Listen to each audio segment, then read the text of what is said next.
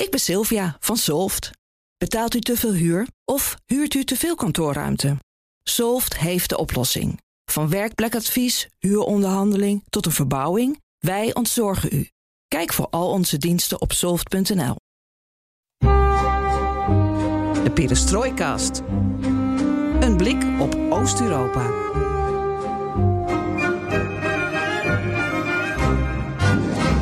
Welkom bij BNR Perestrooikast, aflevering 162 van de enige podcast van Nederland die volledig oog voor het oosten heeft en geeft. Floris heeft vakantie, dus de komende tijd hoor je mij, maar niet getreurd, met gasten.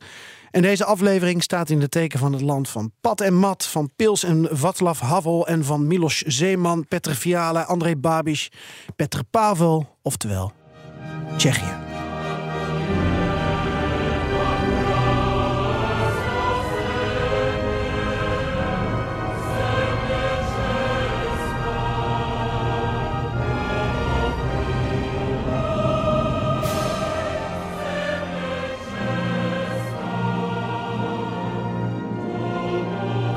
Je weet het, in de perestrooikast kan alles ten oosten van de rivier de Elbe de komende weken, maanden, jaren worden besproken. En wat leuk is, is dat wij proberen heel sociaal democratisch te zijn. Uh, je kunt ons mailen op perestrooikast.bnr.nl voor verhaalideeën. En je kunt je op ons abonneren via alle bekende podcast-apps zoals Spotify en Apple. En dan hoef je geen aflevering van ons te missen. Ons is alleen vandaag dus solo met een gast die ik ga introduceren. Mijn naam is Geert-Jan Haan. Dit is BNR Perestrooikast.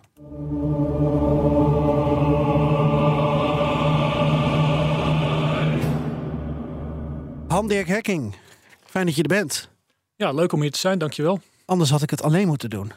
Ja, nou had je ook wel gekund waarschijnlijk, maar... Het is wel minder leuk voor de luisteraar, denk ik, qua dynamiek. Oké.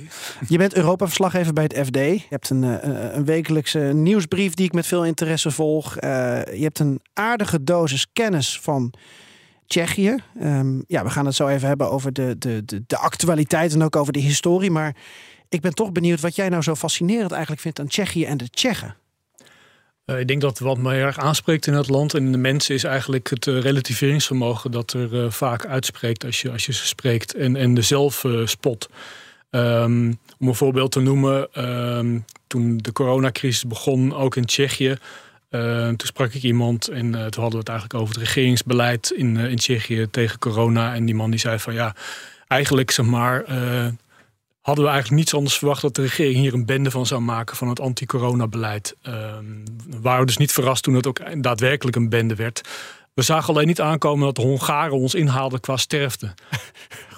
En dat is, dat, is, ja, dat is typerend, denk ik, voor de manier waarop uh, Tsjechen gewoon uh, ja, naar de wereld kijken. Zijn soms uh, een beetje te cynisch, um, maar ook wel realistisch. En tegelijkertijd zeg maar, overschatten ze zichzelf niet. Dus ze zijn eigenlijk redelijk down-to-earth mensen. En ik denk dat Hollanders zichzelf misschien ook wel zo een beetje zien. Ja, gek genoeg bij die eerste coronagolf in Europa leek Tsjechië het nog wel oké okay te doen. Omdat uh, dat hing dan weer samen meer met hoe lokale bestuurders ermee omgingen. Zoals de burgemeester van Praag.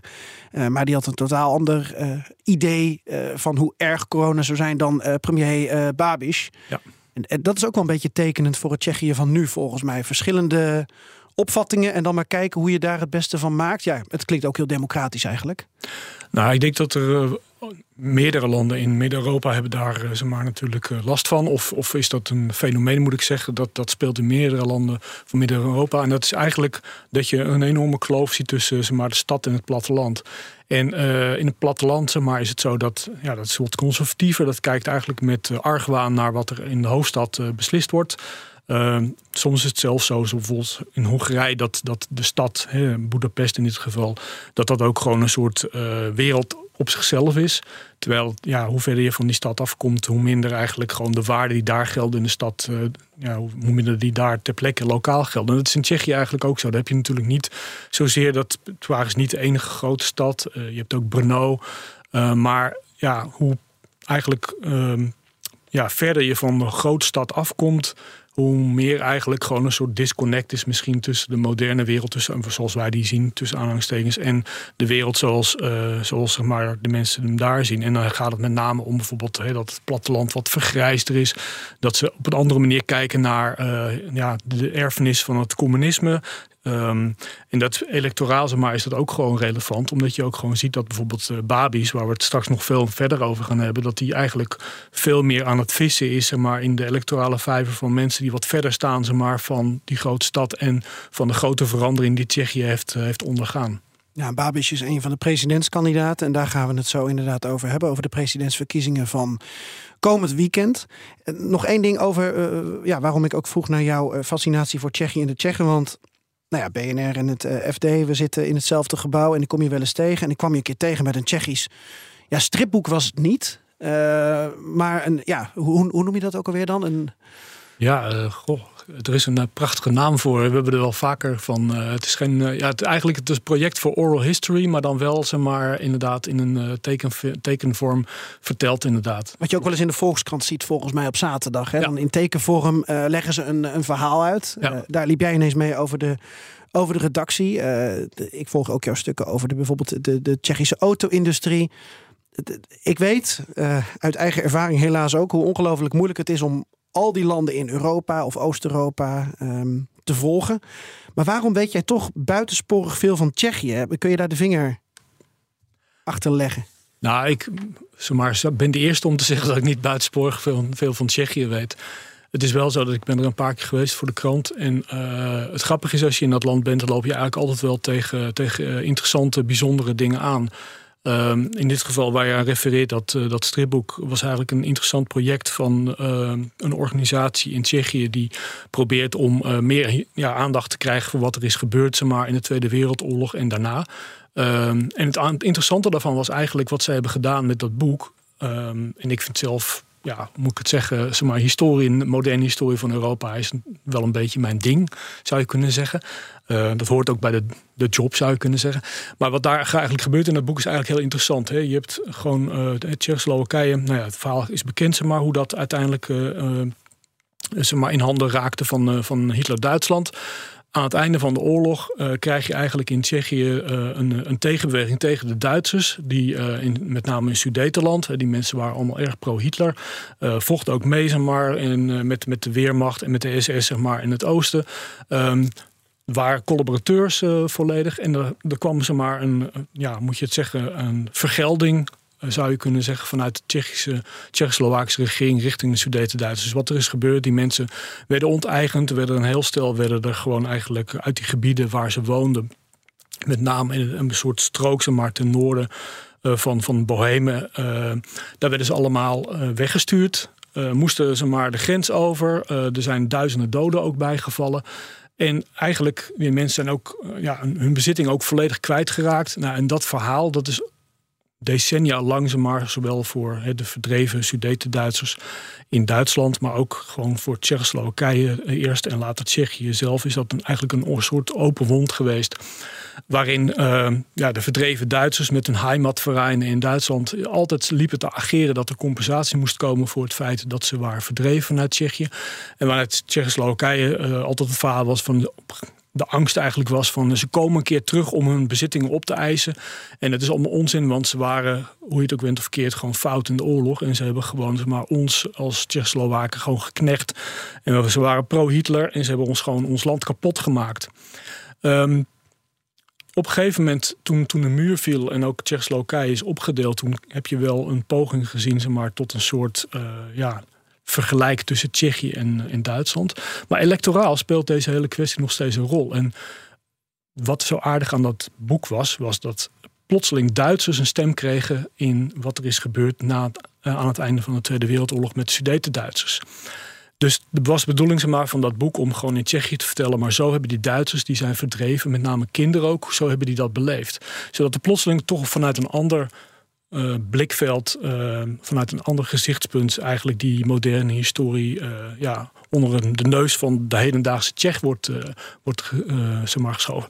De grap is dat het electoraal ook gebeurde, namelijk toen Milos Zeman, zeg maar, die nu zeg maar, bijna aan het einde van zijn tweede termijn als president zit, die heeft de presidentsverkiezingen in 2013, zeg ik even aan mijn hoofd, gewonnen om juist, zeg maar, juist met een boodschap van hey, de Sudeten, Duitsers, de Duitsers komen nog een keer terug op onze zeg maar, bezittingen uh, zeg maar, op in te pikken. Die eisen compensatie. Dat moeten we niet willen. Zij waren fout in de oorlog. En je ziet dat met name voor oudere Tsjechische kiezers, dat die kwestie eigenlijk destijds nog steeds. Ehm, ja, zeg maar, erg leefde. En dat heeft ook Milos Zeman geholpen om die presidentsverkiezingen te winnen. Ja, we hadden eh, van het weekend al even uitgebreid contact. En toen hebben we ook uh, al wat aantekeningen opgesteld. Ik heb van het weekend nog wat mensen gesproken. Dat resulteert in dat ik hier vijf dubbel kant gedrukte A4'tjes heb um, met aantekeningen over dit onderwerp. En ik vroeg me nog af over die Sudeten Duitsers. En dan gaan we het straks inderdaad pakken we hem op bij de actualiteit. Um, toen we het erover hadden, want het was inderdaad tien jaar terug, uh, volgens mij december 2013, die presidentsverkiezingen. Maar toen was de tegenstander van uh, Zeeman, zoals je dan inderdaad uitspreekt, uh, Karel Schwarzenberg. Ja. En ik vroeg me ook af of die Um, die anti-Duitse kaart toen ook niet een soort Sherman is getrokken om uh, last, uh, uh, tot last te zijn. Net zoals je nu in Polen dit jaar waarschijnlijk met Tusk gaat krijgen, dat die kaart wordt gespeeld. En ik vroeg me dus af van ja, zou het wel echt zo zijn dat er, dat er nog um, angst was en dat dat zo'n rol dus speelde? Nou, ik denk dat uh, voor oudere Tsjechische kiezers dat daar misschien niet zozeer een angst, maar wel gewoon een uh, sentiment gewoon leeft. En dat Jeman daar gewoon uh, veel gebruik van, van heeft gemaakt. Het is inderdaad zo dat zijn tegenstrever was natuurlijk Schwarzenberg. De aristocraat. Precies, maar ik denk ook dat met name dat punt, dat dat ook heel belangrijk was in die campagne. Dat Schwarzenberg, zeg maar, een, een toen al heel oud toen hij eigenlijk kandidaat was, maar ook gewoon inderdaad een aristocraat. Hè, dus, dus terwijl Zeeman zeg maar natuurlijk probeert om zichzelf uh, op een heel andere manier gewoon uh, op te stellen. Dus eigenlijk was het ook een verhaal van, ja, deze man loopt al heel lang mee en het is Arostar, hoge kringen. En de, in Tsjechië zeg maar, werkt het ook in de, in de politiek als je zegt, ik ben een gewone man. Hè, want het zijn natuurlijk gewoon uh, veel werknemers die hard zeg maar, in de auto-industrie aan auto's lopen te sleutelen. en in de mijn aan pat en mat denken. Ja, precies. buurman en buurman. Die altijd alles oplossen, maar eerst moet er een enorme puinhoop ontstaan. nou, zo is het in de Tsjechische politiek misschien ook wel. Maar ik denk dat daar gewoon het contrast ook gewoon uh, zeg maar, heel groot was tussen, tussen die twee kandidaten. En uh, dat Schwarzenberg eigenlijk misschien wat meer de bedachtzame diplomaat, ook zou je kunnen zeggen, in hogere kringen. Uh, was. Terwijl uh, ja, Milos Zeeman gewoon de taal van het volk uh, zeg maar, veel meer vertolkte, zou je kunnen zeggen. Het is wel een mooi uh, instapmoment voor, uh, voor ons gesprek. Die, die verkiezingen van, uh, van ja, volgens mij december 2013. Want ja, toen werd Milos Zeman de president voor twee termijnen. een man die eigenlijk al sinds eind jaren 60, sinds de Praagse lente, een rol in de, in de Tsjechische politiek speelde. Ook er weer eens uitgestapt trouwens. Um, maar de afgelopen tien jaar daar een presidentiële functie had. En je zag ook daarna uh, was Tsjechië ook aan het worstelen met uh, positionering. Want we kregen de annexatie van de Krim. Uh, waar Tjerman eerst wel van zei van nou ja, dat is fout. maar vervolgens is, heeft hij de afgelopen tien jaar het gepresteerd om, om heel vaak verschillende posities over Rusland in te nemen. Nou, we krijgen nu dus nieuwe presidentsverkiezingen. En Han het wordt naar verwachting um, qua opkomst ongekend. Uh, de peilingen staan uh, op dit moment op 84 procent, volgens een, een, een poll van een tv-station. Dus 84 procent van de Tsjechen overweegt vrijdag en zaterdag naar de stembus te gaan. Een keuze tussen oud-generaal Petr Pavel en oud-premier Babiš. Een van die twee wordt dan de opvolger van Zeman. En de president vervult dus in Tsjechië doorgaans een vrij ceremoniële functie. Dus het is niet vergelijkbaar met Macron in Frankrijk bijvoorbeeld. En Tsjechië heeft een premier, Peter, uh, Fiala. Uh, ze hebben een coalitie, Spolu, samen. Die net als in Nederland of in Duitsland het land um, besturen. Maar het, brengt ons toch wel op het punt van wat, wat, wat is er aan de hand in, in Tsjechië? Waarom wil men zo graag stemmen? En hoe ligt het land er ook bij? Nou, we gaan dat proberen uiteen te zetten en ja, te kijken naar wat, wat laat Milos Zeman nou na en wat gaat er dan komen. Wil jij tussendoor trouwens nog wat water? Want volgens mij hebben we dat niet klaargezet. nee, dankjewel. Oké. okay. um, ik moet één huishoudelijke mededeling doen namens onze vrienden van Listen. Want uh, wij hebben een, een perestrooikast uh, uh, pilot, proefproject. Om te kijken of luisteraars van, van BNR en het FD en met name van Listen dus bereid zijn om te betalen voor, laten we zeggen, buitenlandsjournalistiek. En uh, we zien dat uh, aardig wat mensen een aankoop hebben gedaan van onze serie. Voor 2,99 euro kun je alles te weten komen over de wederopbouw van Oekraïne. Ja, zover zijn we al in onze gedachten met hele goede gasten. En uh, als je naar bnr.nl schuine perestrooikast gaat, dan krijg je meer te lezen over die exclusieve content. En hopelijk ja, besluit je om, om een kleine aankoop te doen. En dan kunnen we kijken en testen of dat daadwerkelijk een lang leven uh, beschoren is. Dirk, jouw nieuwsbrief is, uh, is gratis hè, elke week. Ja, klopt. Gratis en voor niets. Ja, maar goed, uh, je bent de dienst van het FD hè? Ja, dat klopt. Ja. Je hebt natuurlijk ook gewoon dan, je betaalt er niks voor, maar je hebt dan ook overlasten van, zou je kunnen zeggen. Oh ja, dat kan natuurlijk ook. Ja, we zijn gewoon aan het kijken van, van wat, wat wordt gewaardeerd. En ja. Nou ja, dit is natuurlijk ook iets specifieks, hè, Tsjechië. Um, een runoff. Uh, 27, 28 januari. Uh, runoff een, een prachtig uh, Engels woord voor ja, tweestrijd eigenlijk. Head-to-head. Uh, ja, dat is ook weer nee, Engels. Tady uvnitř v Panteonu zdravím vítěze prvního kola prezidentské volby, pana Petra Pavla. Dobrý večer. Dobrý večer. A zdravím zde také Andrej Babiše, který zůstal za Petrem Pavlem v prvním kole prezidentské volby. Dobrý večer i vám. Dobrý večer. Pane Babiši, Ik noemde net al de namen, wie er op het formulier staan. Um, zullen we ze nog ietsje uh, uitgebreider introduceren? Beginnen we met Babiš of beginnen we met Pavel? Nou, Pavel is eigenlijk misschien uh, zeg maar de, de, degene die echt niemand kent in Nederland, zou je kunnen zeggen. Want uh, Babiš hebben we de afgelopen jaren natuurlijk wel een aantal keer de revue zien passeren. Dus laten we beginnen met Pavel. Een oud-generaal die op dit moment het beste ervoor staat in de peilingen. En waarin hij opvalt is zijn uh, ongebreidelde steun voor Oekraïne, waar hij geen concessies in wil doen. En toch ook wil dat hij uh, voorstelt dat Tsjechië de euro gaat aannemen. Vond ik ook wel interessant. Waar staat hij nog meer voor, volgens jou? Nou, hij gaat zelf het ticket, uh, zeg maar, zijn ticket is eigenlijk rust en orde. Zo gaat hij de, de verkiezingen in. Um, het is wel zo, denk ik, dat de vraag is een beetje eigenlijk van hoe invloedrijk een president in Tsjechië is. Uh, Milos Zeman heeft geprobeerd om dat maximaal eigenlijk te gebruiken, dat ambt.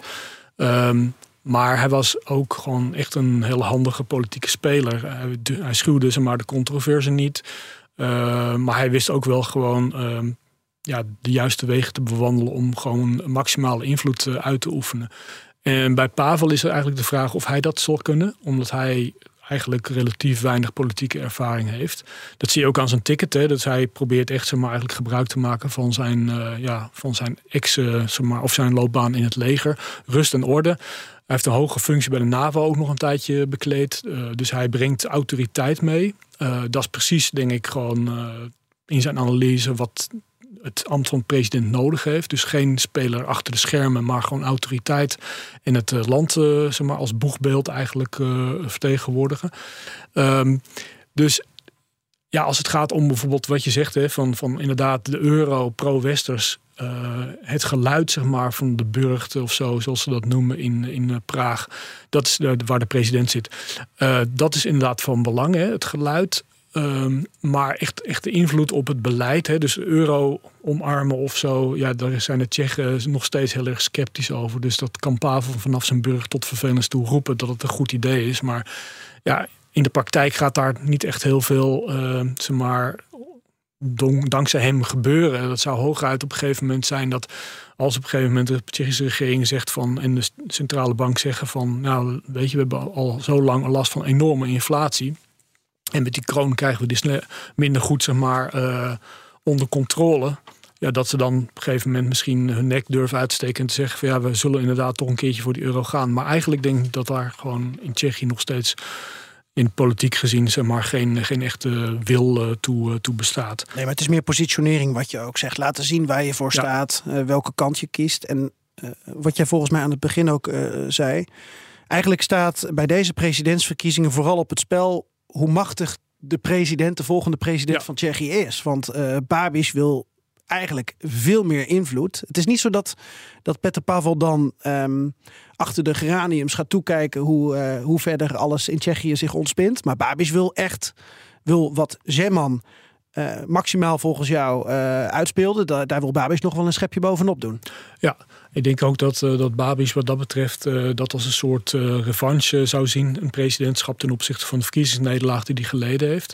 Er zijn ook mensen die zeggen bijvoorbeeld van ja, Babis doet eigenlijk mee. Als hij president is, geniet hij immuniteit. Hè. Dat betekent dat hij ook verder geen last heeft van, van allerlei zeg maar, justitiële onderzoeken die er zouden kunnen lopen tegen hem.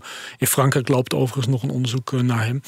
Um, en Babis zelf heeft gewoon denk ik, een soort idee van. Uh, hij is natuurlijk zeg maar, ooit zijn partij eh, ANO uh, begonnen met een uh, soort anticorruptieverhaal, schone handen. Ehm, ja, en eigenlijk is dat gewoon een, soort vehikel voor hemzelf geworden.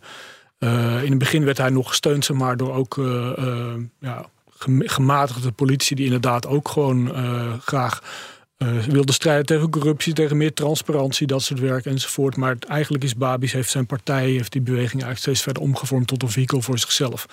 En daar is hij nu. het karakter Babis, het persoonlijkheid, zeg maar, is eigenlijk, denk ik, niet zo heel erg geschikt om oppositieleider te spelen. Uh, er is een andere regering nu, dus hij moet eigenlijk oppositieleider zijn. Maar daar zie je gewoon aan dat hij eigenlijk meer ja, een soort persoon is die misschien Ehm, ja, wat op grotere afstand commentaar levert en probeert uh, zaken te beïnvloeden.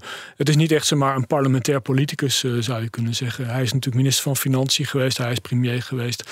Maar voor het, het hand, parlementaire handwerk in het, in het Tsjechische parlement of zo, is hij gewoon niet eigenlijk de juiste, juiste persoon, zou je kunnen zeggen. En dat denk dat hij het zelf ook ziet. Hij heeft natuurlijk ook nog een zakelijk imperium, dat hij weliswaar op afstand heeft gezet in een trust. Maar ja, laten we eerlijk zijn, dat zal toch ook gewoon af en toe nog bepaalde hoofdbrekens bij hem uh, zeg maar, opleveren.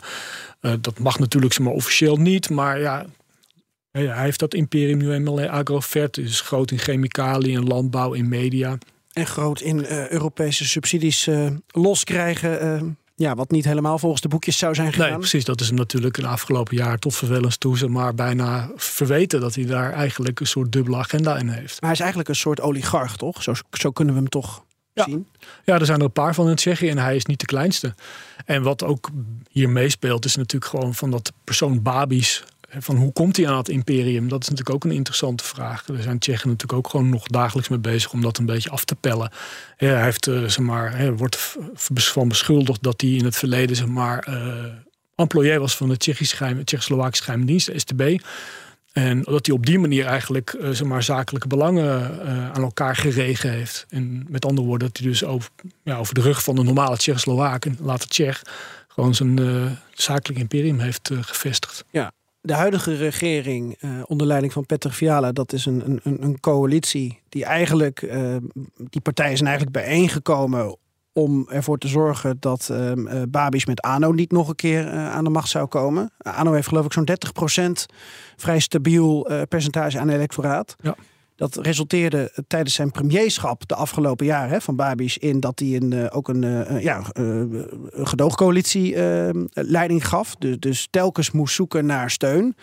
Daarin zag je ook president Zeman hem best wel af en toe steunen. Want Babis had hem dus ook uh, nodig. Nou ja, nu uh, gaat Babis proberen president te worden. Maar ik zei het al, Pavel staat op dit moment uh, ja, wat hoger in de, in de peilingen. Wat, wat, wat staat er volgens jou verder op het spel? Ehm, ik, ik had het al over ja, eigenlijk hoe het ambt van, van president wordt ingekleed. Um, en is het verder heel simpel volledig tegen Rusland zijn uh, of eh, met alles en iedereen bevriend zijn. En met China en met Rusland en de hele wereld omarmen. Want dat is meer waar Babis volgens mij voor staat. Nou, ik denk dat je, je refereerde al van aan enorme opkomst die wordt verwacht. 84 procent, dat is voor Tsjechische begrippen heel hoog. Ja, waar in Europa heb je 84% voor presidentsverkiezingen in een, in een democratisch land? Ja, ja, nou ja, goed, je hebt natuurlijk in sommige landen stemplicht, zeg maar, waardoor de opkomst vast nog wat hoger ligt. Maar voor Tsjechië, zeg maar, dat eigenlijk een relatief lage opkomst de afgelopen jaar heeft gekend, is dat, is dat echt, zeg maar, vrij hoog.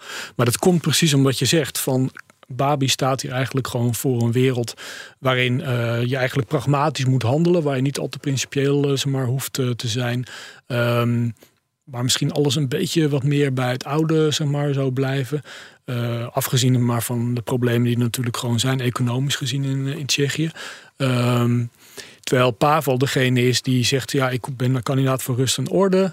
Maar ja, Babis heeft eigenlijk van deze presidentsverkiezingen ook een soort referendum, zou ik bijna kunnen zeggen, gemaakt over van wat is nou de plek van Tsjechië in het Westen. Babi zegt eigenlijk, die is vrij kritisch. Die heeft ook bij de verkiezings, eh, zeg maar, de laatste verkiezingsdebat, heeft hij bijvoorbeeld zeg maar, heel ambivalent geantwoord op een vraag van wat doet het Tsjechische leger? Wat doet Tsjechië op het moment dat Rusland, Polen en de Baltische Staten aanvalt? Tsjechië is gewoon een NAVO-lid, uh, lid, uh, lidstaat. Dus het zou, eigenlijk is dat een heel simpele vraag die een simpel antwoord krijgt. Dan zal Tsjechië gewoon in actie moeten komen met zijn militairen. En toch gaat Babis daar ambivalent over over praten. Dat heeft hij later geprobeerd te corrigeren. Dat hij inderdaad artikel 5 van de NAVO nog steeds accepteert. Maar gisteravond of zondagavond was hij gewoon eigenlijk heel ambivalent over precies deze cruciale vraag. En dat zegt eigenlijk alles een beetje over deze presidentscampagne. De presidents, uh, sorry, verkiezingscampagne rond de presidentsverkiezingen. Dat Babis probeert hij eigenlijk zomaar een soort, soort ja, te vissen uit de vijver van Tsjechen die eigenlijk het maar wat eng vinden wat er allemaal gebeurt in Europa op dit moment. Die niet zo heel veel op hebben met uh, massale steun voor Oekraïne. Die misschien nog wel een beetje sympathie voor, de Russische, voor het Russische standpunt hebben in de, de kwestie uh, Oekraïne. Um, terwijl uh, Pavel gewoon staat van ja, dat is een uh, oud NAVO-topman oud-generaal, die natuurlijk gewoon zijn, uh, militaire carrière gewoon deels heeft ingevuld door samen te werken binnen die NAVO. En ook gewoon het, het denken zeg maar, binnen dat bondgenootschap over wat de uitdagingen zijn. Ja, dat is zijn volledig is dat eigenlijk eh, gevormd door zeg maar, zijn analyse van dat Rusland een groot probleem uh, gewoon voor de veiligheid van Europa is.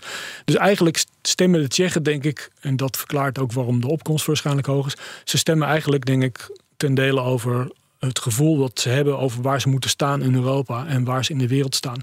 En het is heel erg Tsjechisch om te zeggen, ach ja, wij zijn maar klein. Nou ja, ze hebben net zoveel inwoners als België.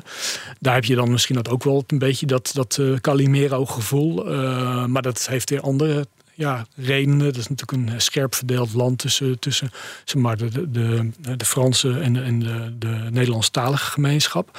Maar in Tsjechië is dat ook nog zo van ja, de Duitsers bepalen toch altijd alles en wij zijn maar een klein land. Maar ja, er is wel een groot gedeelte in dat land dat gewoon zegt van wij willen gewoon uh, dat ons land uh, nu een keertje na de val van de muur nog een keer duidelijk uitspreekt van waar wij staan in Europa. En dat is pro-westers. En ja, Peter Pavel die staat voor dat geluid. Want het is natuurlijk de afgelopen jaren en misschien ook wel de afgelopen drie decennia telkens nou niet helemaal gewisseld uh, in, in, in, in Tsjechië qua positionering, maar er is altijd discussie over geweest. En dat heeft ook te maken met de verschillende ambten. Dus nou, de burgemeester van Praag, nu uh, Zdenek Griep, is heel erg pro-Taiwanese, uh, heel erg anti-Russisch. Uh, dan had je Babiš toen hij nog premier was. Uh, nou, dat is gewoon laten we met alles en iedereen handel doen. En in, als er ergens oorlog is, zo snel mogelijk vrede, want dat is het beste voor de economie.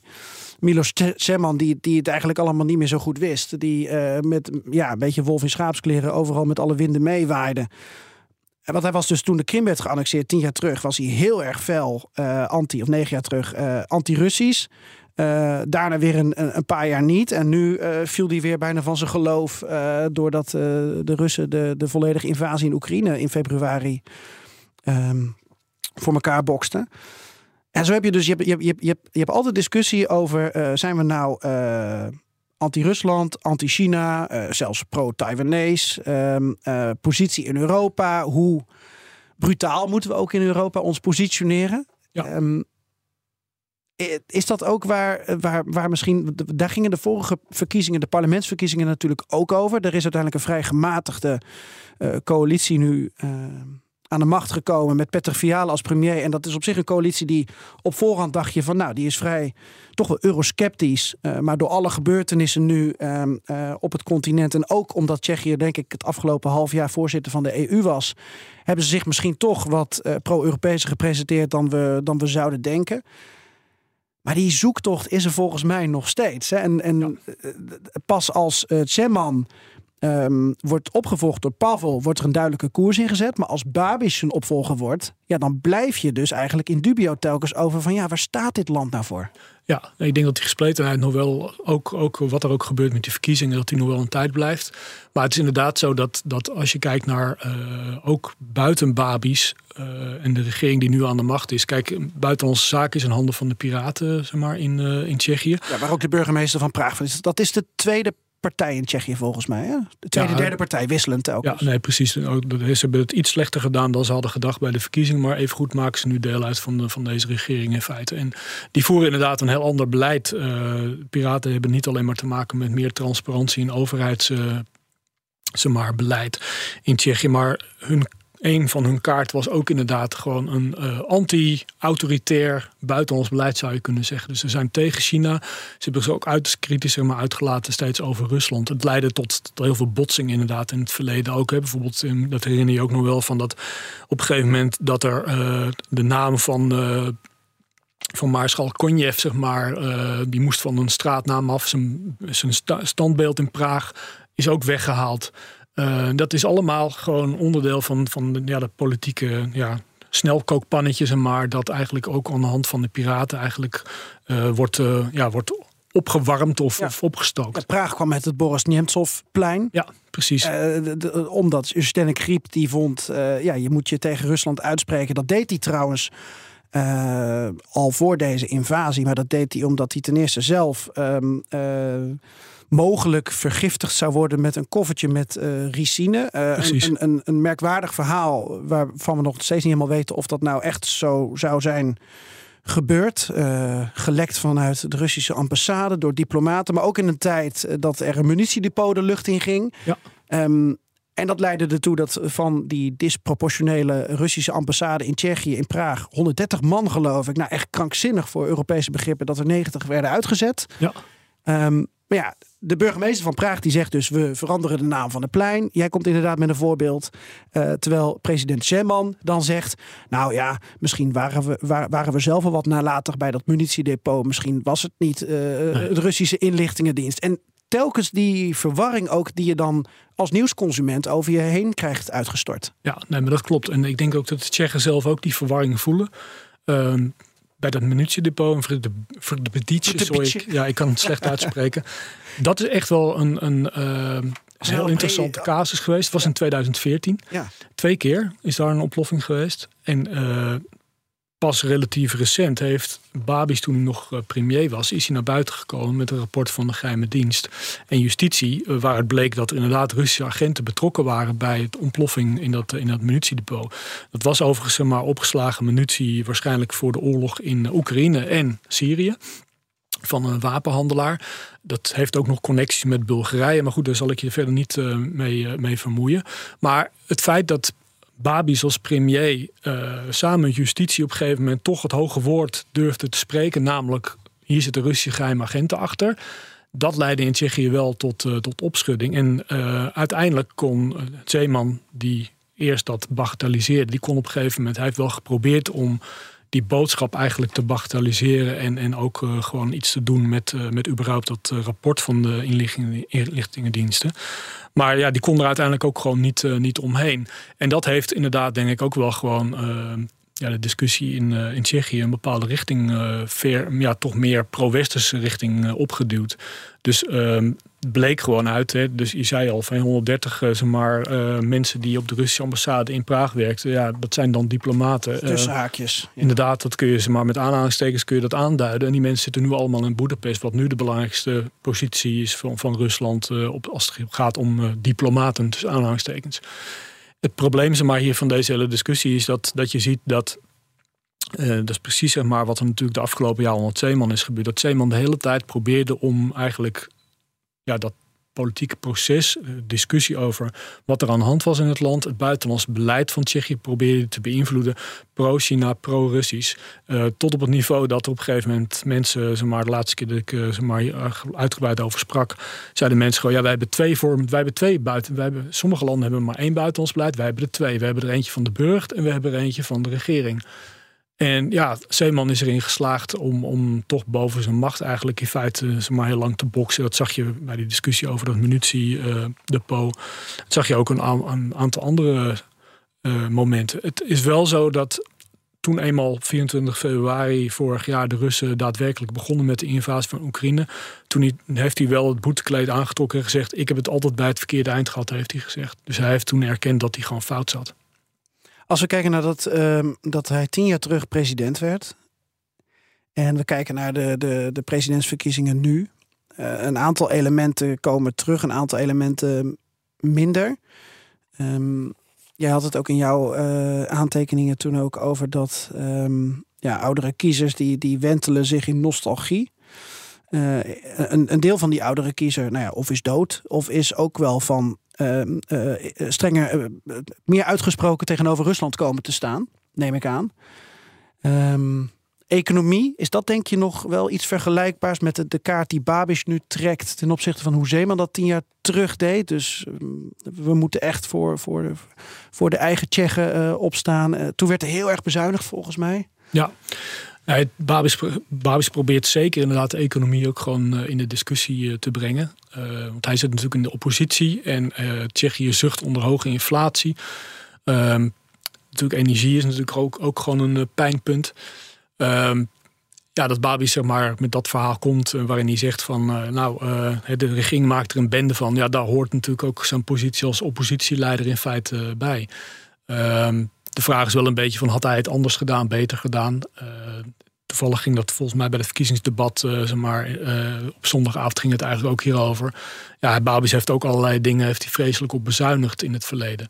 Ehm, om de boeken kloppend te krijgen. Dus ja, hij heeft daar niet helemaal een heel duidelijke track record uh, op het gebied van economisch beleid. Maar hij staat hier natuurlijk wel in het voordeel als hij zegt van ja, de regering maakt een bende van het inflatiebeleid. Ja. Um, en natuurlijk probeert hij die kaart te spelen. Maar tegelijkertijd denk ik ook van ja, ik weet het niet. vorig jaar heb je natuurlijk wel behoorlijk grote protesten gehad. Met name vanuit, eh, georganiseerd vanuit de Communistische Partij van Tsjechië. Die mensen die de straat op gingen vanwege de hogere prijzen en vanwege zeg maar, energieonzekerheid. Um, en, en, en naar nu blijkt uh, zeer waarschijnlijk vanuit Rusland ook uh, betaald. Ja, nou, ja in, in, combinatie met een vak, Vaklav Klaus junior, um, die daar dan een leidende rol in speelt. Ja, het is wat dat betreft ja, als je je vroeg van god, wat maakt dat land zo interessant? Dat is ook precies dit soort politici natuurlijk. Dat als Václav Klaus uh, junior, dat die gewoon, uh, die wordt binnen de ja, mainstream politics uh, in slecht Nederlands wordt hij gewoon uitgekotst. Maar ondertussen probeert die jongen natuurlijk gewoon zeg maar, op het ticket van zijn naam. Hè, zijn vader is natuurlijk ook president geweest, leider van de conservatieve partij in, uh, in Tsjechië. Nog steeds zeg maar, uh, een man die af en toe gewoon nog voor de microfoon komt als het gaat om het ontkennen van klimaatverandering en zo. En heeft ook de afgelopen drie decennia bijgedragen aan constant een ander, andere positionering in Tsjechië. Die, die van Havel dan naar Klaus gingen en van Klaus weer naar Zeeman, die dan weer dan juist de, de, de, de tussenhaakjes goede man uh, was. Ja. nou ja, sorry, maar ga verder met je verhaal. Maar, uh... ja, ik denk dat, je, ik denk dat je helemaal gelijk hebt. Dat, dat is natuurlijk ook de grap. Dat, dat staat hier eigenlijk in feite ook gewoon uh, op de agenda bij deze presidentsverkiezingen. Want de Tsjechen hadden een, een president, Václav Havel, die natuurlijk gewoon door iedereen zeg maar, werd omarmd. Die dat ambt een enorme ja, waarde heeft gegeven. Het had een enorme standing. En Václav Klaus, die na hem kwam, en zeker Zeeman die daarop volgde. Dat zijn mensen die eigenlijk op een heel andere manier gewoon dat ambt hebben ingevuld. Die hebben veel meer geprobeerd om het publieke debat en niet ja, te beïnvloeden. En niet als een soort vader van alle Tsjechen te opereren of zo. Uh, zij waren denk ik gewoon iets meer, um, zou je kunnen zeggen, hadden iets meer ja, link met, met de dagelijkse politiek. Uh, Havel had heel duidelijk voor ogen dat hij vooral gewoon een soort ja, hoeder van een natie wilde zijn. Uh, en die rol kwam hem ook gewoon natuurlijk veel makkelijker toe, omdat hij betrokken was natuurlijk gewoon bij de fluwele revolutie en dat soort dingen. Uh, de grappen met Zeeman is gewoon dat hij, als je naar de cv van die man kijkt, ja, dat is gewoon een en al ruzie gewoon al die decennia. Uh, dan wordt hij weer zeg ergens uh, ooit uitgetrapt bij een universiteit. omdat hij uh, iets zegt dat niet, dat niet in lijn is met de Communistische Partij. Een paar jaar later treedt hij toe tot de Communistische Partij. ja, een paar jaar later wordt hij er weer ergens uitgetrapt. Dat is een ruziemaker die op een gegeven moment nog heeft geprobeerd. eigenlijk al veel eerder in het vorige decennium. ja, dus zeg maar 2002 zeg ik even aan mijn hoofd. Heeft hij ook geprobeerd om presidentskandidaat te worden. Ja, dat is hem niet gelukt. Uh, en hij was toen zo boos dat hij gewoon uit de politiek is gegaan. Heeft hij tien jaar lang heeft hij, zeg maar, uh, bomen zeg maar, omarmd en geknuffeld, zoals hij dat zelf zegt. Is wat anders dan geraniums? Ja, nee, precies. Dus, uh, maar goed, je hebt ook ja, nou goed, het klimaat in Tsjechië. Ze hebben veel bomen enzovoort. maar goed, dat heeft hij dus. toen heeft hij gewoon besloten van. ja, ik, ik stap tijdelijk uit de politiek. Um, en vervolgens had hij een comeback en heeft hij uiteindelijk toch gewoon tien jaar lang gewoon de Tsjechen gewoon toch weer gewoon zijn wereld uh, maar, opgelegd en waarheid opgelegd. Ja, en nu staat Tsjechië dan voor de keuze of ze opnieuw zo iemand uh, gaan kiezen of dat ze gewoon een, ja, zou je misschien kunnen zeggen, een soort outsider die toch het ambt weer wat meer ceremoniële waarde of zo gaat geven, ja. gaan kiezen. Ja, je had het over dat Pavel dan eigenlijk voor rust en orde staat. Ja. Tegelijkertijd zegt Babiš, uh, ja, ik wil ook rust en orde, maar dan in de vorm van uh, dat ik vredesbesprekingen wil tussen Oekraïne en uh, Rusland. Maar eigenlijk bij die rust en orde van Pavel staat eigenlijk voor eenheid. een vergelijkbaar geluid als dat van de regering. Rust in de eigen tent. En niet, niet het gekonkel constant tussen politici. Dan weer een burgemeester van Praag, dan weer een president, dan weer een minister van Binnenlandse Zaken. En iedereen die constant over elkaar ja. heen valt. Maar ook staat hij voor multilateralisme. Uh, Pavel, terwijl Babis gewoon uh, de pragmaticus zoals hij is, zegt van, uh, nou, kijk, iedereen weet dat als André Babis met Poetin belt en zegt van we moeten nu vrede hebben, dat Poetin dan gewoon de hoorn erop legt als hij überhaupt de telefoon al opneemt. Het verandert misschien zeg maar, als er inderdaad vanuit het Westen een soort gezamenlijk front is die dat telefoontje pleegt of zo. Dat Biden het is, weet ik veel. Ik denk dat Pavel voor die wereld staat. Dus voor het samenwerken, hè, voor de plaats van Tsjechië in, in niet, zo, niet alleen de Europese Unie, maar ook in de NAVO, gewoon in het Westen. En Babis is gewoon, zeg maar, uh, ja, een beetje zichzelf, de handige ritselaar die overal probeert ze maar, het beste voor uh, zichzelf ze maar, binnen te harken. Een van de verhalen was ook in het verleden van ja, als je Babi stemt, ja, weet je, die man is een miljardair, die heeft geen behoefte om nog te stelen en zo. Dat was dan een beetje het volkspraatje over Babis. Ja, dat is een beetje zeg maar, zoals Tsjechen dan naar politici kijken. Ehm, maar er zijn dus ook Tsjechen die vinden dat politici meer moeten uitstralen dan alleen maar gewoon de handige Harry. Ja, maar Pavel is dan de verbinder en uh, nou ja, we weten niet exact, omdat hij niet eerder die politieke functie heeft gehad. We weten niet exact hoe ceremonieel hij uh, die presidentsfunctie eventueel zou bekleden. Maar bij Babis kunnen we er wel donder op zeggen dat hij er alles aan gaat doen. Um, alles aan gaat doen om ja, meer macht naar zichzelf toe te trekken. En wat je zegt, ehm, ja, ook wel misschien op zoek is naar uh, politieke onschendbaarheid. Uh, dus het is eigenlijk, eh, president betekent uit de gevangenis blijven, geen president, go to jail. Succes ermee. Ja, dat, dat, ik weet niet hoe, hoe. Je hebt dat verkiezingsdebat gezien. Ik weet niet hoe smerig Pavel de, de campagne voert. Dat hij, dat hij dat ook inbrengt bij, Nee, hij heeft uh, volledig de. Hij, dat wordt hem ook heel makkelijk gemaakt door Babis. Dat, dat Pavel is gewoon de man van de moral high, moral high ground de hele tijd. Ja. Dus hij zegt van ja, maar op deze manier, u, u, eh, dat is onzin wat u zegt. En uh, u moet me wel goed citeren. Dus hij probeert zich eigenlijk al de hele tijd al deftig te, te houden in, in dat debat. Um, de grap is ook bijvoorbeeld dat, dat uh, hey, je kunt, in Tsjechië zijn natuurlijk heel veel mensen de straat op gegaan uh, in 2019 om te demonstreren tegen Babis, ook vanwege zijn, uh, zeg maar, zijn verleden bij de, bij de inlichtingendienst. Pavel begint daar zelf niet, niet echt over. Um, die zoekt gewoon echt, zeg maar, ja, die probeert zich echt presidentieel op te stellen. Ja, geen lastencampagne. Geen lastencampagne, terwijl Babis aan de andere kant ja, het is natuurlijk, zeg maar, officieel is dat niet zomaar helemaal te, te linken aan Babis. Maar het is wel opvallend dat bijvoorbeeld de Tsjechische politie doet nu onderzoek naar het feit dat, dat Tsjechen dus sms'jes hebben gekregen na de eerste ronde van de presidentsverkiezingen. En die sms'jes zeggen, die, dat is dus een boodschap die zegt van gefeliciteerd met uw stem van, op, op Pavel, zeg maar, in de eerste ronde. We hebben u ook nu aangemeld voor mobilisatie voor de oorlog in Oekraïne. Uh, met andere woorden, een stem voor Pavel is een stem voor meevechten in Oekraïne. Um, er gebeuren ook andere dingen. Bijvoorbeeld, er worden filmpjes zeg maar, eh, verspreid door Russische zeg maar, eh, kanalen. waarin woorden van Pavel over die oorlog. op een andere manier zeg maar, eigenlijk worden samengevat dan wat hij werkelijk zegt. Ja, en als jij een filmpje kijkt op, op Twitter of zo. of op een ander social media kanaal. en dus heeft iemand gewoon een tekstje zeg maar, onder, onder doorlopen ja, wie luistert dan precies naar wat de man zegt en wat eronder staat? Dat, dat zijn dus twee verschillende dingen. En Pavel die werd dus gedwongen in het verkiezingsdebat om daarop in te gaan. Die zegt dan van ja, maar luister nou eens wat ik echt zeg. En niet zeg maar voor wat de tekst die, er, die daaronder, wat, jullie, wat, wat iemand anders ervan maakt. En de grap is dat dan, dat is zeg maar verspreid dat filmpje door een Russische uh, internet, uh, zeg maar, uh, in Russische internetsite. Vervolgens wordt het wel massief eigenlijk gewoon door ANO-accounts op social media, dus de partij van Babis, wordt dat verspreid. Ja. Dus die strijd is eigenlijk, ja, het is, heel makkelijk van, voor Pavel om te zeggen, ja, ik ga niet meedoen met uh, modder gooien, want daar heb ik de pest aan, zo hoort het niet.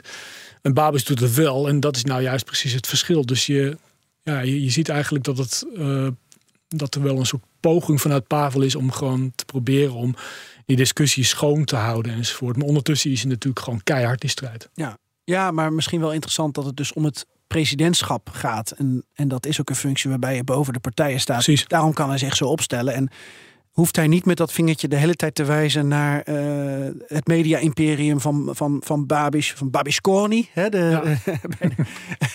Italiaanse maffia-achtige ja. uh, titel. Um, of naar het feit dat die oligarchs in alle touwtjes kan trekken. Uh, nou ja, Tsjechen kunnen dus ook deels wel voor zichzelf um, dat, dat, dat uittekenen. We, nog een paar minuten over de, de positie van Tsjechië in Europa. We hebben al best wel wat ervan genoemd, um, Han Dirk. Maar jij, jij, jij hebt ook uh, wat artikelen geschreven over de auto-industrie. Um, Skoda is natuurlijk, ja, Skoda is jammer volgens mij, in ieder geval in het Pools. Ik vraag me altijd af of dat ook in het Tsjechisch dan jammer is. Het, het, lijkt me niet, want dat lijkt me dan een hele rare het familienaam. Autonaam. Ja. Oh ja. Uh, nou goed, misschien dat er luisteraars zijn die weten of het uh, ook jammer is in het Tsjechisch, maar ik denk het niet. Um, maar dat is natuurlijk al een tijdje in, in, in Duitse handen. Ja. Um, en ik had er met wat andere uh, mensen over van het weekend dat Tsjechië is, is, is Midden-Europa. En uh, Tsjechië zoekt naar positionering. Uh, kijkt zowel naar West als naar Oost. Uh, nou, in, in die oorlog in de Oekraïne, we zagen in april al dat de Tsjechen en Slowaken met tanks bezig waren richting Oekraïne. Uh, kan je nagaan hè? hoe, hoe outdated de discussie nu eigenlijk is. Oké, okay, het zijn andere tanks, maar dat terzijde. Mm -hmm. um, ja, hoe zou jij het, hoe zou jij het plaats. Je hoort soms ook, Tsjechië heeft het gevoel dat ze uh, af willen van dat nou, bijna koloniale gevoel van West-Europa. Van ja, hier komen jullie voor de goedkope arbeid. Um, tegelijkertijd heeft de economie het ook nodig. Hoe, hoe zie jij dat?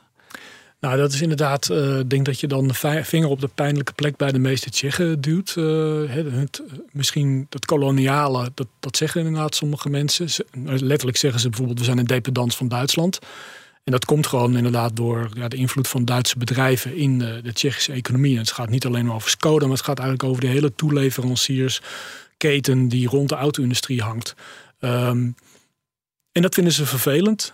Ook omdat in het publieke debat gewoon uh, wordt gezegd van ja, luister, uh, weet u, uh, een Duitse automonteur, hè, die voor Volkswagen werkt, die krijgt gewoon veel meer dan een Tsjechische automonteur die bij Skoda werkt.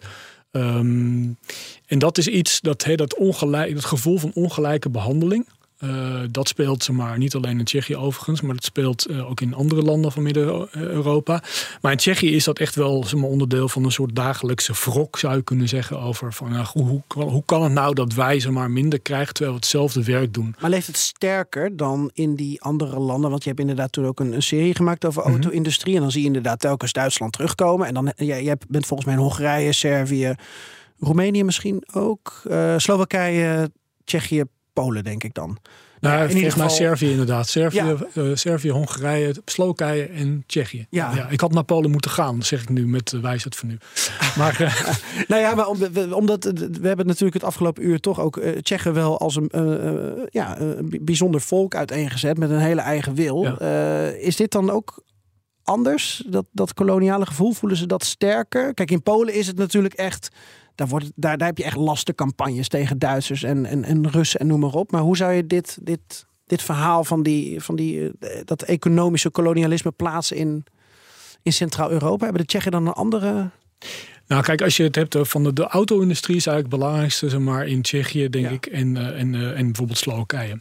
In Hongarije proberen ze die ook ongelooflijk uh, belangrijk te maken, maar daar zal een politicus nooit beginnen over de infame invloed van de Duitsers op onze economie. Um, Waarom is dat? Omdat Audi bijvoorbeeld, maar ook Mercedes en de BMW Weet je, Hongarije doet er echt alles aan om die lui binnen te halen om fabrieken ze maar te bouwen. En dat, daar slagen ze ook in, want ze worden redelijk goed beloond als ze dat doen met allerlei subsidies op loonkosten, dat soort werk. Dus Hongarije zal het verhaal niet horen. Ehm, in Polen hoor je dat wel, maar dat heeft ook weer een andere lading. Dan zie je ook gewoon dat de regering gewoon over de oorlog begint. Uh, dus ze hebben natuurlijk vorig najaar zijn, hebben ze echt een cijfer geplakt over hoeveel geld de Duitsers volgens hen zouden moeten betalen voor alles wat Polen is aangedaan in de Tweede Wereldoorlog.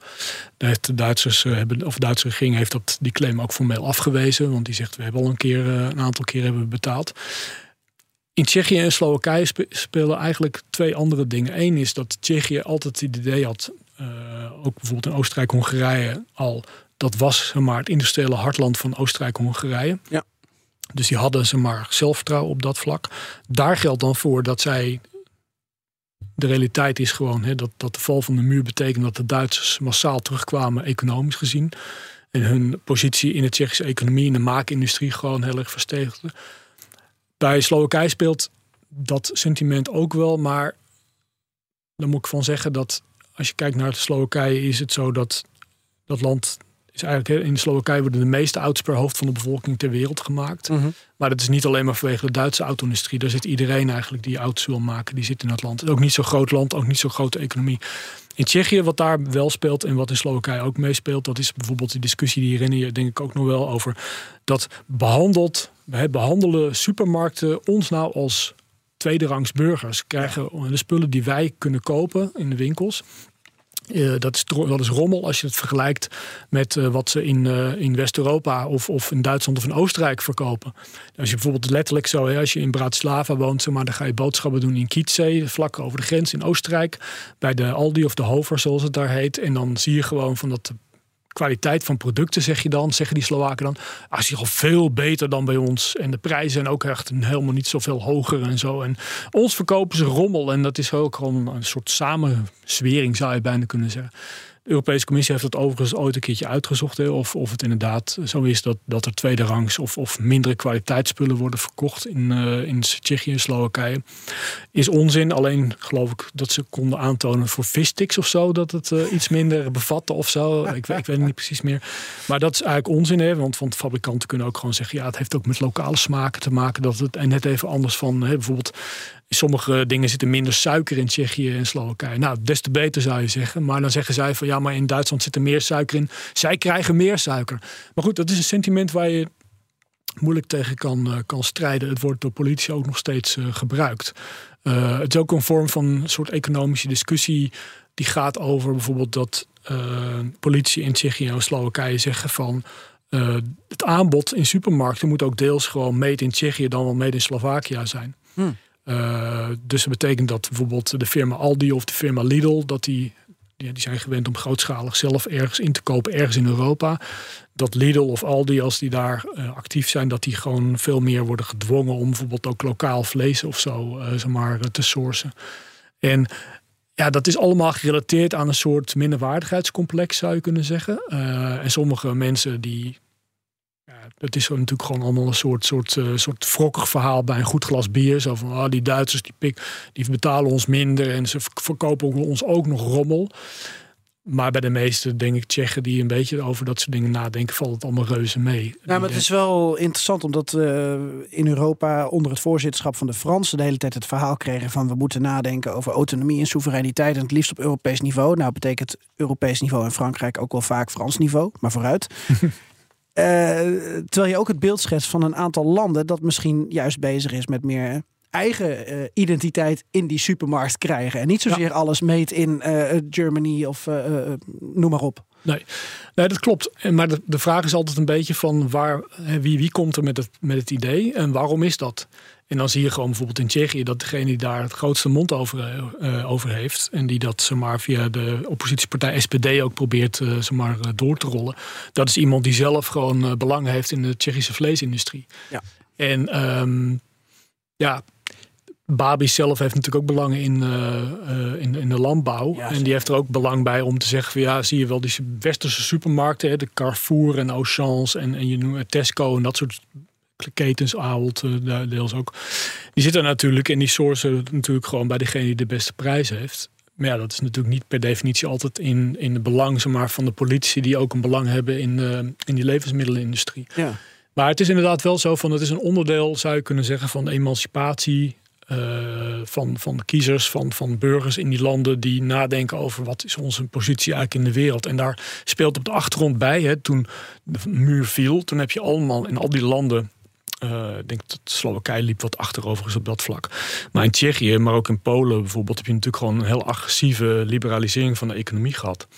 En uh, dat leidde tot uh, inderdaad de verkoop van allerhande bedrijven aan westerse bedrijven. En nu zie je gewoon in, in dit soort landen zie je natuurlijk een soort anti-beweging ook gaande.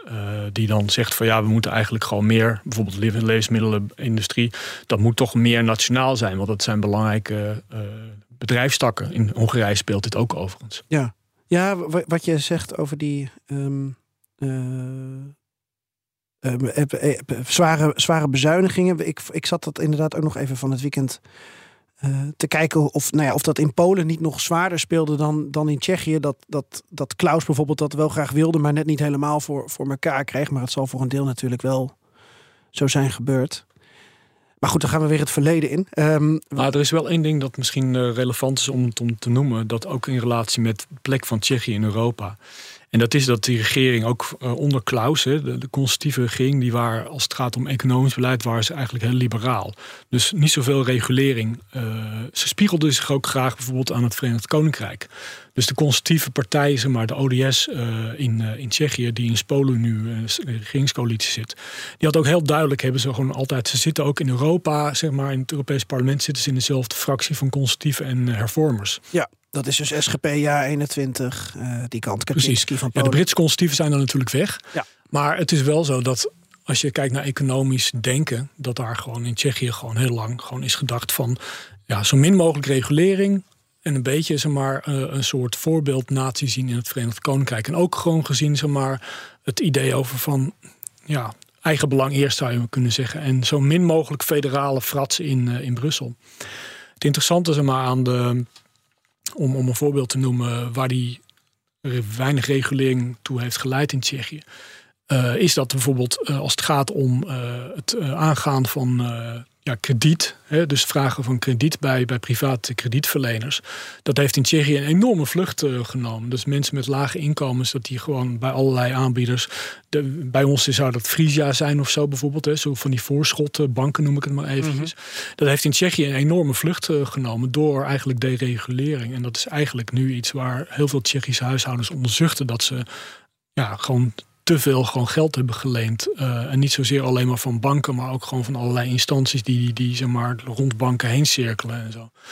En dat is iets dat, dat echt volgens mij te koppelen is aan, aan het feit zeg maar, dat, dat Tsjechië in het denken, het economisch denken, uh, heel lang is gewoon beïnvloed geweest door ja, toch wel een vorm van, van uh, liberalisering die verder ging dan andere zeg maar, landen in Europa. Als we nu kijken of we uh, een voorspelling kunnen doen. Ja, daar zijn we ongetwijfeld niet goed in. Maar goed, we zien in ieder geval op basis van de peilingen dat uh, Pavel voorstaat voor uh, het presidentschap ten opzichte van Babiš. volgens mij, als je dat zo leest, wel een ja, aardige voorsprong. en Babiš, um, ik weet niet of hij erbij gebaat is dat er zo'n hoog opkomstpercentage is. Want dat betekent dat veel mensen waarschijnlijk toch bang zijn voor Babiš. En daarom naar de stembus gaan om zich te laten gelden voor Pavel. En wat ik me tot slot dan afvraag aan Dirk is, uh, wat, wat, wat wordt dan het...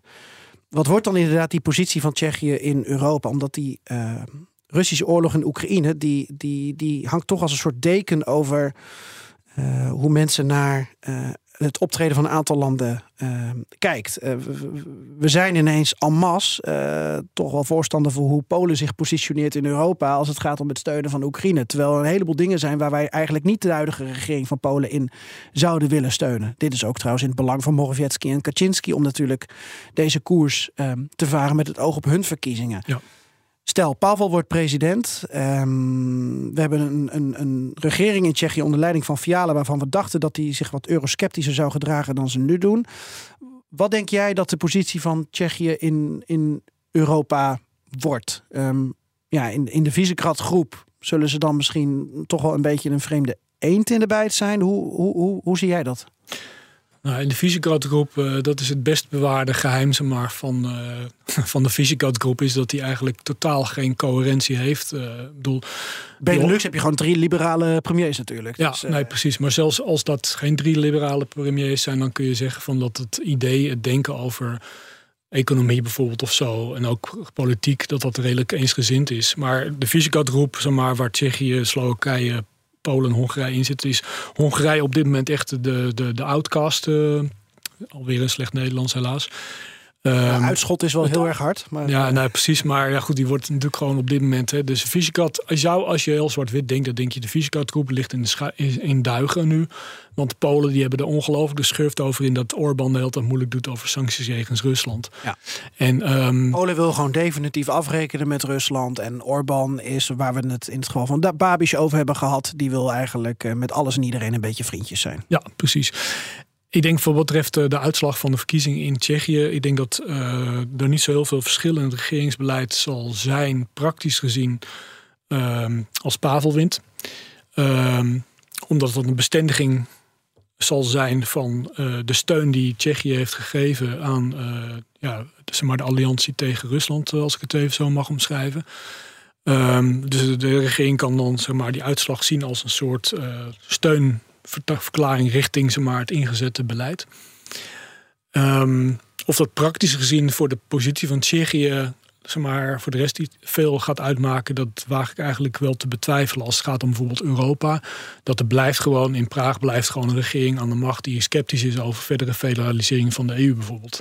Dus die, dat verhaal dat hebben ze niet afgeleerd of zo, omdat Pavel volledig of toevallig wordt gekozen tot uh, president. Nee, dus discussies over vetorecht of gekwalificeerde meerderheid, daar zullen ze in Tsjechië ook nog wel wat van vinden.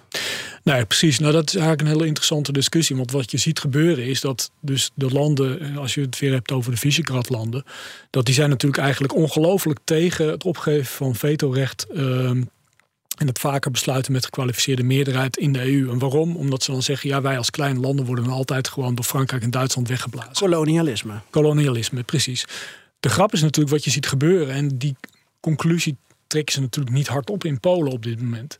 Maar ik denk dat ze in, in achterkamertjes of, of in beslotenheid tot die wel tot de conclusie komen. Je ziet gewoon van ja, de unanimiteit is allemaal leuk en aardig, maar zo'n outcast of nou ja, uitschot of zo'n outsider of hoe je het noemen wil, een witte raaf voor mij part. Ik denk er even over na. Als Orbán, die heeft wel elke keer slaagt hij erin om gewoon besluitvorming gewoon te verzieken op deze manier. Dus is het heel erg om dan bij bepaalde vormen van ja, besluitvorming over ik wou zeggen Einzelganger, maar dat is ook geen Nederlands. Sorry, ga door. Ja, nee, precies. Maar dus, dus, dus, ik denk dat het denken in, in Midden-Europa over dat veto... Dat, dat ze maar juist door de opstelling van Hongarije op dit moment... dat, dat, wel, dat daar wel ze maar, de keerzijde van wordt onderkend. Of dat gaat leiden tot ze maar, grootschalige bewegingen. Ja, zodra de, ik, we zitten waarschijnlijk nog jarenlang eh, met, eh, met die oorlog helaas eh, in, in Oekraïne. Maar ehm, ik vraag me af voor op het moment maar, dat die oorlogen niet meer zo zijn. Dan zou denken over dit soort problematiek misschien ook wel weer veranderen bij dit soort lidstaten. Maar tegelijkertijd denk ik wel van dat ze zich achter de oren krabben als ze, omdat ze zien wat Orbán aan het doen is hier. En ik denk wel van dat, ja, um, de, oorlog in Oekraïne wat dat betreft, als je het wat van grotere afstand beschouwt, het, wel duidelijk is dat um, voor landen die sceptisch waren ten opzichte van Europese samenwerking. Dat, kijk, je kunt altijd zeggen van ja, Europa maakt er een zootje van. Hè. De besluitvorming komt niet tot stand, bla enzovoort. Je kent het bekende verhaal. Um, maar vanaf een afstandje is het natuurlijk zo dat Europa eigenlijk behoorlijk eensgezind is, heeft uh, opgetreden in, uh, in, het, in het antwoord op, uh, op de oorlog in Oekraïne. En ik denk ook dat, dat het feit zeg maar, dat Rusland heeft besloten om gewoon een onafhankelijk, onafhankelijk land binnen te vallen. Dat dat ook gewoon in de mindset van, in de mentaliteit van zowel politici als regeringen als gewone mensen gewoon wel iets heeft teweeggebracht. En kijk, in Tsjechië is gewoon 72% van de bevolking die, wij, die weest gewoon Rusland aan als, als agressor. Ja. Ehm, het interessante is dat in Slowakije bijvoorbeeld, zeg maar, veel dat die groep veel kleiner is van oudsher wat pro-Russischer enzovoort. Ook wat angstiger, denk ik. Ook wat angstiger. Ligt ook misschien nog wat dichterbij en zo. Veel meer afhankelijkheid, ook met olie en zo. Ja, precies. Dus energie is inderdaad gewoon voor Slowakije problematisch. Er komt nog bij dat, dat het land sowieso... misschien is dat nog een keer een andere aflevering van de perestrojkast... van de, de enorme ja, chaos in de Slovaakse politiek wat dat betreft. Zeker, ja. Um, maar voor Tsjechië denk ik dat dat eigenlijk uh, ja, die oorlog en ook de keuze bij de presidentsverkiezingen, dat die heel erg sterk zeg maar, wordt ingekleurd door, door het nieuwe gevoel over waar Tsjechië nu eigenlijk staat in Europa en waar Europa eigenlijk voor staat, zou je kunnen zeggen. Er komt denk ik ook iets bij, waarom komt hè, die verkiezingen, waarom komen er waarschijnlijk veel mensen stemmen? Het is ook omdat jongeren plotseling gewoon hebben besloten van nu moeten wij onze stem laten horen. Dus dat is ook op zich is dat ook interessant, want uh, nou ja, bijvoorbeeld het Brexit-referendum in, in het VK kwamen jongeren veel minder stemmen dan gedacht. Nee, was later hadden ze daar eh, spijt van dat ze naar Glastonbury waren gegaan en niet uh, ze maar wezen stemmen enzovoort. Ja. Maar uh, ik denk dat, dat jongeren ook gewoon, uh, jongere Tsjechen hier ook gewoon een belangrijke rol in gaan spelen. Dat het niet meer alleen maar afhangt van oudere Tsjechen die kiezen op basis gewoon van hun gevoel over dat vroeger alles beter was. Dat ze in Praag gek zijn geworden en dat we vooral zekerheid moeten hebben en dat we niet te veel gedoe moeten hebben en zo. En die oorlog is natuurlijk ook tastbaar qua gevolgen. Ja. Uh, niet alleen energie, maar ook 500.000 Oekraïners op ja. 10 miljoen uh, Tsjechen. Iedereen zal er een tegenkomen en kennen en mee naar school gaan en noem maar op. Of mee op de universiteit zitten. Dus dan speelt dat ook gewoon. Uh, zeker in die grootsteden, denk ik. Zie je dat. Ik denk ook wat ik hoorde van iemand die, die ook bijvoorbeeld uh, zei van ja, Ostrava is nog wel eens een vreemde eend in de bijt. Dat dat toch allemaal wel richting Pavel zal gaan. Ja.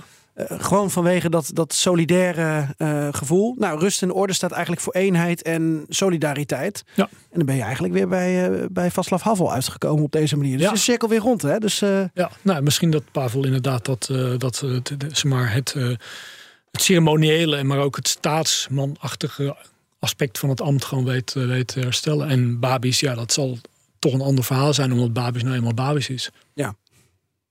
Nou, een mooie kop bij deze Babis is Babis.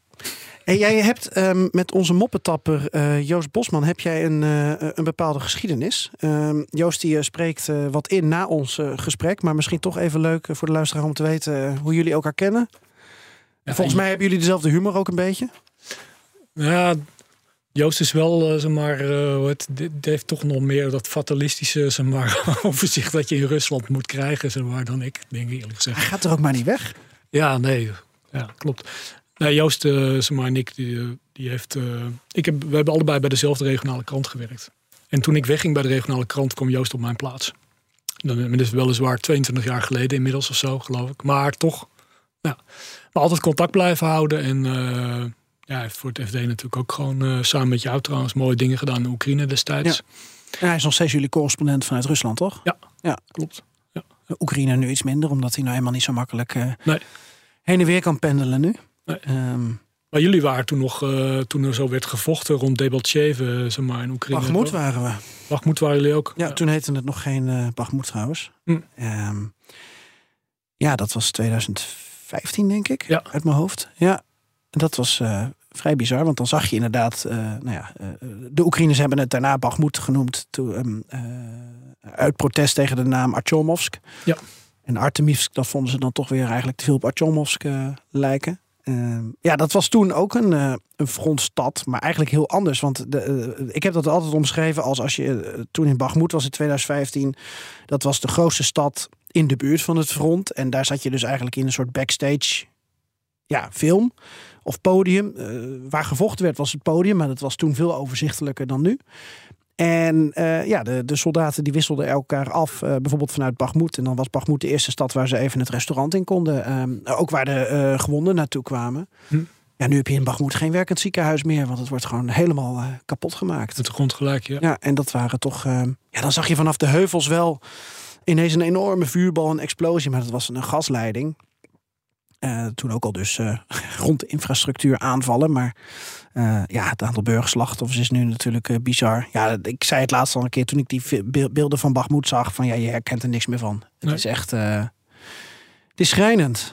Dus, ehm, Maar het bizarre is natuurlijk eigenlijk dat toen jullie daar zaten, Joost en jij... dat dat toen ook gewoon, misschien voor bijvoorbeeld veel lezers van het Financieel Dagblad... die jullie verhalen hebben gelezen... Ja. kwam het misschien over als een soort ver weg zeg maar, show...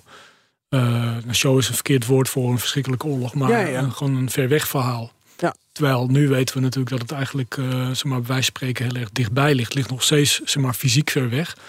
Maar het is gewoon ja, centraal in onze zorgen over de wereld op dit moment. En we zeggen ook niet meer uh, Bagmoed in het oosten van Oekraïne of in de Donbass. Het, en datzelfde geldt voor dingen als Mariupol. Dat, ja, op een gegeven moment hoef je het niet meer te introduceren. Ja. Helaas om de verkeerde redenen. Uh, maar we, we, kennen denk ik de topografie van Oekraïne beter uit ons hoofd dan die van Tsjechië inmiddels. En dat, dat was denk ik anders. ik denk dat mensen van Tsjechië misschien twee steden kennen en van Oekraïne één. Dus, uh, ja, ja, ja, ja, precies. Nou ja. Hey, uh, kom inderdaad nog eens terug om over Slowakije en andere landen te praten. En um, nou ja, ik, eh, oké, voorspellingen moeten we eigenlijk niet doen, maar het zal toch bijna niet anders dan dat Pavel eh, de nieuwe president wordt? De enige onzekerheid is denk ik gewoon op dit moment dat als je naar de peilingen kijkt, staat hij ver voor. Maar uh, tenminste, dan is het eigenlijk bijna onmogelijk dat Babis wint. Maar er zijn nog wel er is een bepaalde groep kiezers die nog niet heeft besloten wat ze gaan doen. Ja, en als, als Babis die allemaal zou winnen, dan zou dat echt nog wel heel spannend kunnen worden. Dankjewel. Handirk Hekking, Europa-verslaggever bij het FD en ook bekend van... Uh, is het nou de Europa-nieuwsbrief of heet hij nog steeds Europa-mania? Ja, hè? Hij nog steeds Europa-mania. Ja, ja. ja. Nou ja op verschillende manieren in ieder geval te vinden. Dus uh, dankjewel. Uh, over naar Joost. Joost, ik heb net met een oud collega van jou... een uur lang de Tsjechische politiek gevierendeeld. En mhm. ja, het zal je niet verbazen dat, dat dat handwerk hacking is. Ja, nee, eh, wij noemden hem altijd de, de wethouder. Uh, na uh, de wethouder Hekking van Juinen. het personage van Verkoot en de Bie. en zo noem ik hem nog steeds wel eens dagwethouder, zeg ik dan als ik hem tegenkom. Maar het is een zeer, zeer begaafde journalist. En heel erg gewaardeerde collega altijd geweest. Ja, en de, de Tsjechische-Russische relatie weer tot op de bodem geanalyseerd zojuist. Doe maar. Ja, ik, eh, ik weet van Tsjechië niet zo gek veel. Uh, nadat Václav Havel is afgetreden, ben ik het land een beetje uit oog verloren. Maar uh, ik, heb, ik, ik, weet wel dat de oude, oude president Zeman, die dus net is afgetreden, dat die, daar hoorde ik haar in, in hier, in, of hier in Oekraïne ooit een aardige anekdote over. Um, van een Tsjechische fotograaf die ik daar tegenkwam. Die, zijn man had nogal de naam pro-Russisch te zijn. Dat hebben jullie misschien nog wel besproken. En uh, die, die fotograaf die claimde zelfs dat zelfs de, de, de, de Tsjechische geheime dienst uh, niet alle dossiers aan Zeeman doorgaf. Uh, met name de uh, dossiers die over Rusland gingen. Omdat ze hem niet vertrouwden. Mm. Maar goed. Ja. En, Hij is op het laatste moment wel bijgedraaid, heb ik begrepen. Sinds 24 februari, na de inval van, van, van Rusland in Oekraïne. Maar rijkelijk laat, kunnen we stellen. Maar hij, hij heeft ook een beetje Jeltsin-vibes. Uh, dat heb ik met Han Dirk verder niet, niet besproken. Ja, na afloop nog even kort, want ik wilde het ook niet stereotyperen, maar die Zeeman die kon ook drinken. Uh, Bergerovka, op een gegeven moment was hij daar klaar mee. Toen ging hij over op de witte wijn. Uh, uh, ja. Volgens mij zei Han Dirk dat net ook nog even buiten de uitzending om. Um, en als je hem ook zo ziet, want volgens mij is hij nu 84 en ja, hij heeft 55 jaar in de Tsjechische politiek gezeten. Hè? In ieder geval vanaf de Praagse lente toen. Nou ja, dat, dat was in het geval van Jeltsin niet zo, maar... Um, weet ik eigenlijk ook niet uit mijn hoofd. Uh, maar ik had er een beetje een, een, een wat sneuig gevoel bij, bij deze man. En dat had je op het laatst natuurlijk ook met Jeltsin. Ja, zeker. Uh, ik geloof ook dat man uiteindelijk niet meer zo heel erg serieus genomen werd. Ook gezien die reactie van de, van de, van de veiligheidsdiensten. Maar dat hij een stevige innemer was, dat heb ik ook wel eens uh, vernomen. Maar goed, je kunt er oud mee worden, zoals je ziet. Ik bedoel, ik zou ervoor tekenen, 84. Ja, nou ja, je hebt gelukkig ook nog even te gaan. Dus uh, dat is, je bent nog een jonge god. Mijn uh, inname. nou ja, eh, het, het, afgelopen, het afgelopen jaar was er natuurlijk niet één om, om minder van te gaan drinken, laten we het zo zeggen.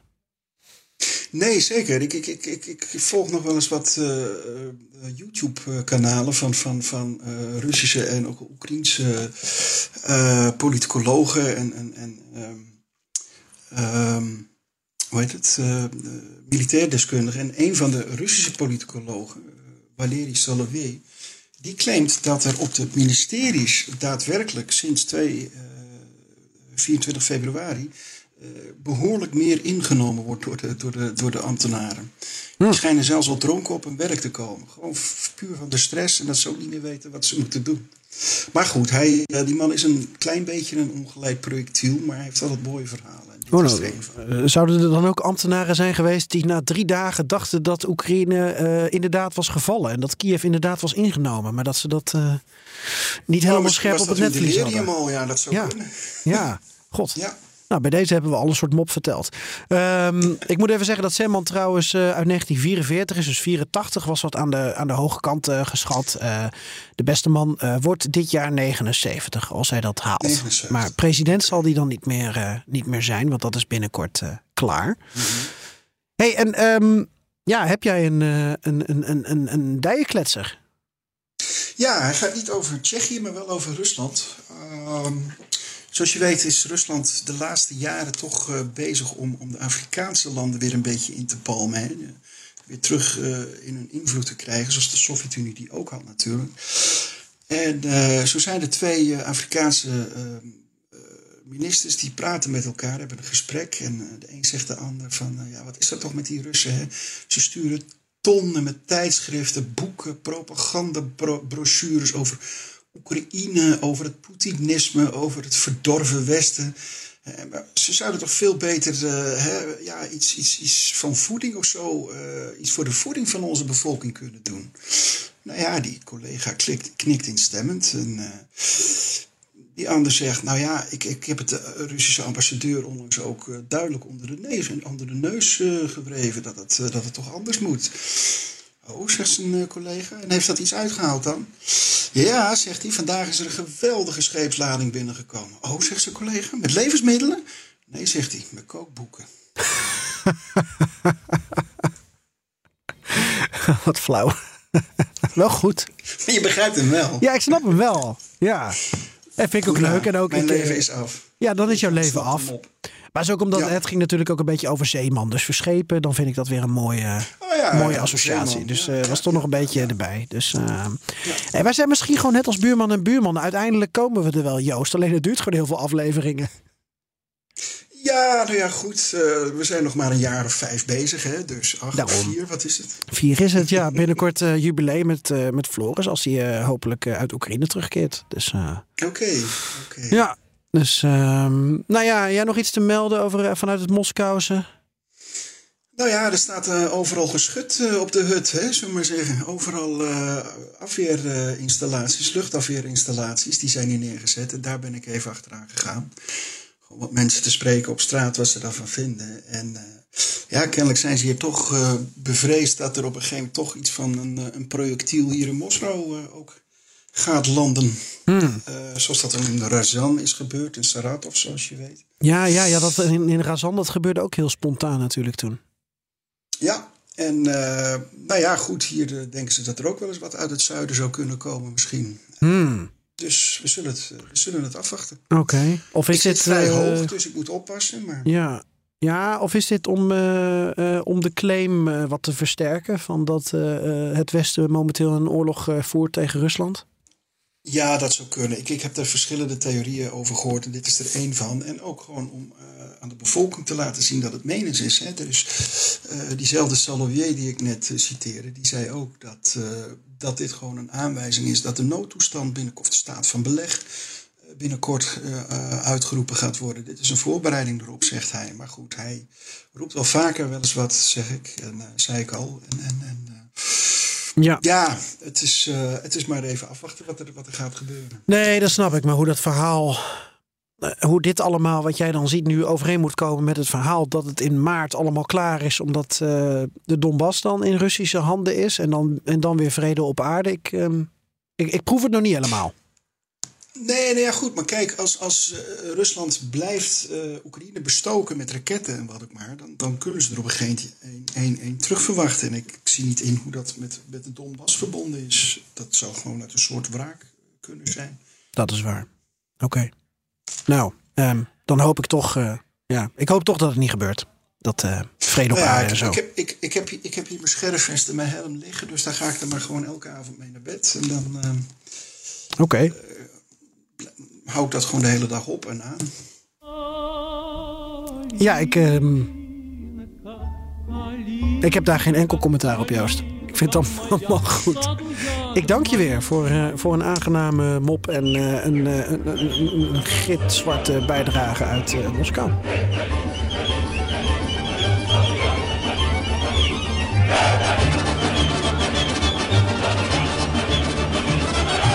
Ja, het is niet anders. Nee. Goed, graag gedaan in ieder geval. Nou, dag hè. Yo, Bedankt. doedeloe, Doei. pakka. Aito. Ik ben Sylvia van Solft. Betaalt u te veel huur of huurt u te veel kantoorruimte? Solft heeft de oplossing. Van werkplekadvies, huuronderhandeling tot een verbouwing, wij ontzorgen u. Kijk voor al onze diensten op soft.nl.